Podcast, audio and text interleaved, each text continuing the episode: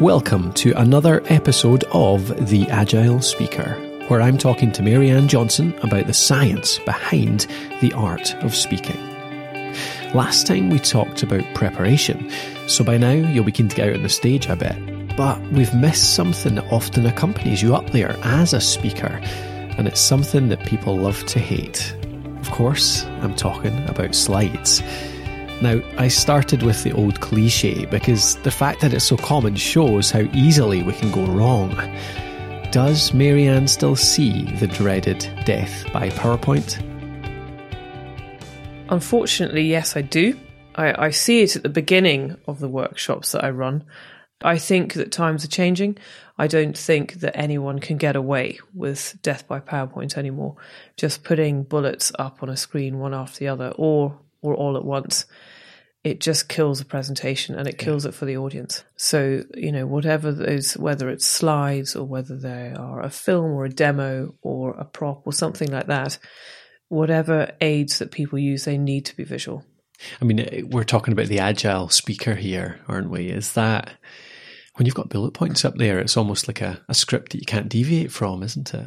Yeah. And the problem with it, of course, is that so what's happening is that slide packs like that tend to act like a bit of a hybrid. Mm. So they are the presenter's notes. They are a visual aid because they feel they ought to have something up behind them, but they're also often the handout. And the slides cannot do all three things successfully. They are probably going to be most successful as a handout because that's what the speaker will have been thinking about presenting them. So they'll be grammatically correct. They'll be probably quite long winded. So it kills the agility for the person actually presenting, but it, it really kills it for the audience. Is it okay to use slides as a, a script of sorts? I think that depends on the audience and how well they know your subject and perhaps language. I think you can get away with having some bullets up if you were speaking to a group mm. of people who are all speaking different languages where English not isn't necessarily their first language. But ideally, if you're going to have any bullets on there, they should be very, very short, very brief. Uh, uh, you know, the clues in the name, they're visual aids. They should be visual. So what do you what do you recommend people do then to get away from that? Like what what are slides for? They need to earn their place in the presentation. They should be able to support what you're saying. So if there's something that you talk about that can be put across really quickly and simply through an image or a graph or a chart, then that's where they come in and they, they really do a great job. They they shouldn't so just you know they shouldn't be lots of bullet points because from the listener's point of view, all that's going to happen is that they're just going to read what's up on the screen. Mm-hmm. So they're probably going to disengage with what you say. The problem with any kind of visual aid, be it a prop or a slide or a film, or even using a flip chart, is that they create a huge distraction. You immediately set up a competition between the eyes and the ears, and the eyes will always win. So the moment that you put that slide up, the moment you hand that thing across the table, your listener's going to direct their attention to that. So it's about making sure that any slides earn their place in the presentation, support your message, but don't distract people from what you're saying. Do you think it's okay just to not use slides at all? Absolutely, because then it becomes all about you, your personality, and people remembering you. I don't think it's black and white that you should or shouldn't use them. Mm-hmm. It will depend on your audience, what they're looking for, and what you're talking about. I've got many clients who, what they do, they need to show something. Yeah. They need to give a demo of their technology or something like that, which makes it much easier for the audience to get what they're doing. Yeah, yeah. So it's really about being selective about the visuals they use yeah. and making sure they earn their place. I've had the experience of doing a presentation and being asked for slides and saying I don't need them for this and almost getting the reaction that, oh, are you not preparing? Are you being lazy? so how do you justify it? That happens a lot for myself too because I use very few, if any, slides myself.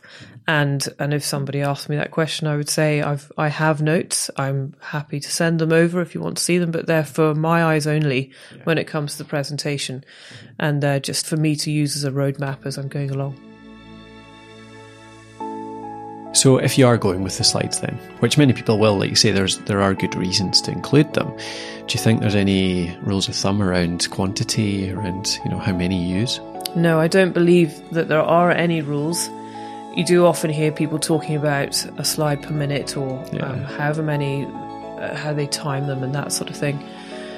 I think as few as possible is a good strategy, but ultimately they have to earn their place. So you could be doing a pitch at a competition, or you could be going to pitch to your clients across the boardroom table, and you might only have one, you might only have two, you might have three. It really comes down to the content of the presentation first, and if there are any slides that earn their place to support what you say. As few as you can manage. I think that's good guidance in a lot of areas, from the length of a talk to the number of big ideas you cover in it. But let's assume you think it through and you do end up with a short slide deck that's really worthwhile. In that case, you want the audience to take notice. And then the battle between the eyes and the ears, it really escalates. So, how does Maryanne strike that balance between the two? So, the most important thing is to think about controlling the listener's attention. Mm-hmm. You need to lead the meeting mm-hmm. and then control the listener's attention when you're using the slide. Now, what tends to happen at the moment is that, that the presenter clicks the button and up comes the slide.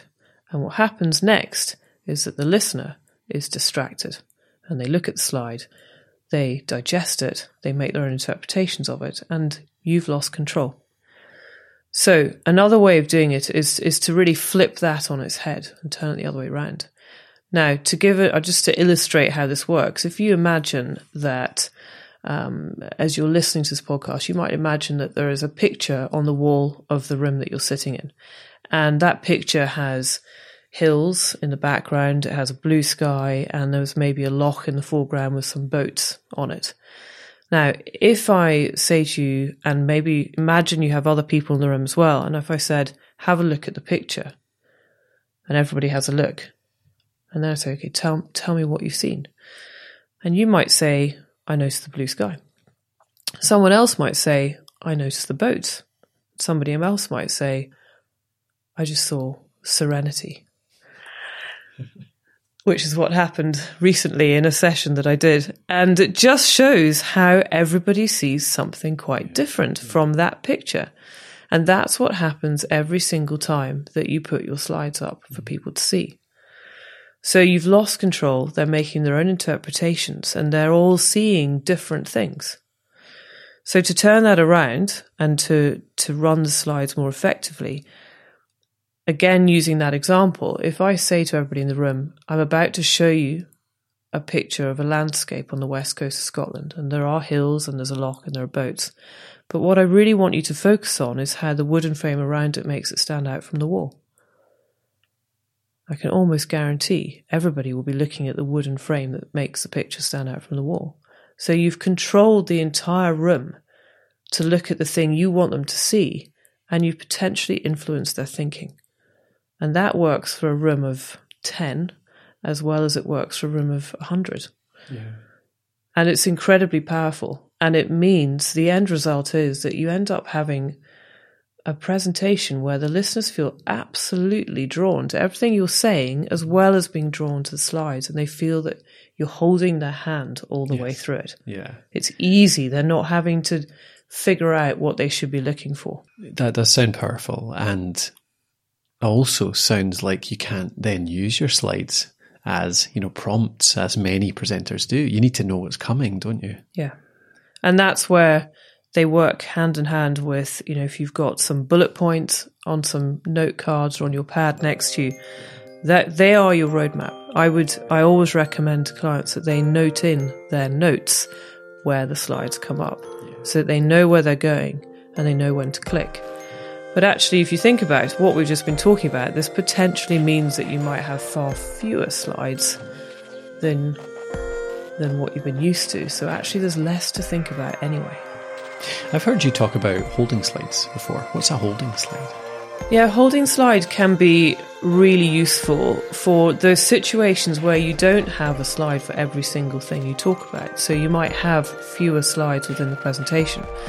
But because of the continuous nature of PowerPoint, you need to have a slide that is it's like a transition slide from where there is imagery or graphs or charts, and then you need essentially a transition slide before the next chart, graph, or image. Now, it doesn't necessarily have to be a blank. It could be something that holds your corporate background. The corporate background shows that the slideshow is still working, but there's nothing really distracting up there for the audience. But it allows the audience to maintain their attention either listening to you when the holding slide's up or then being directed and controlled to the informative visual aid and then going back to the transition slide afterwards. I often use blank slides and they're always super effective. It puts the focus on you while it's up and it draws extra attention to the following slide when something appears. Before we finish, let's talk about the finish. Maryanne had this to say about the climax of your slides if you're looking to make the maximum impact.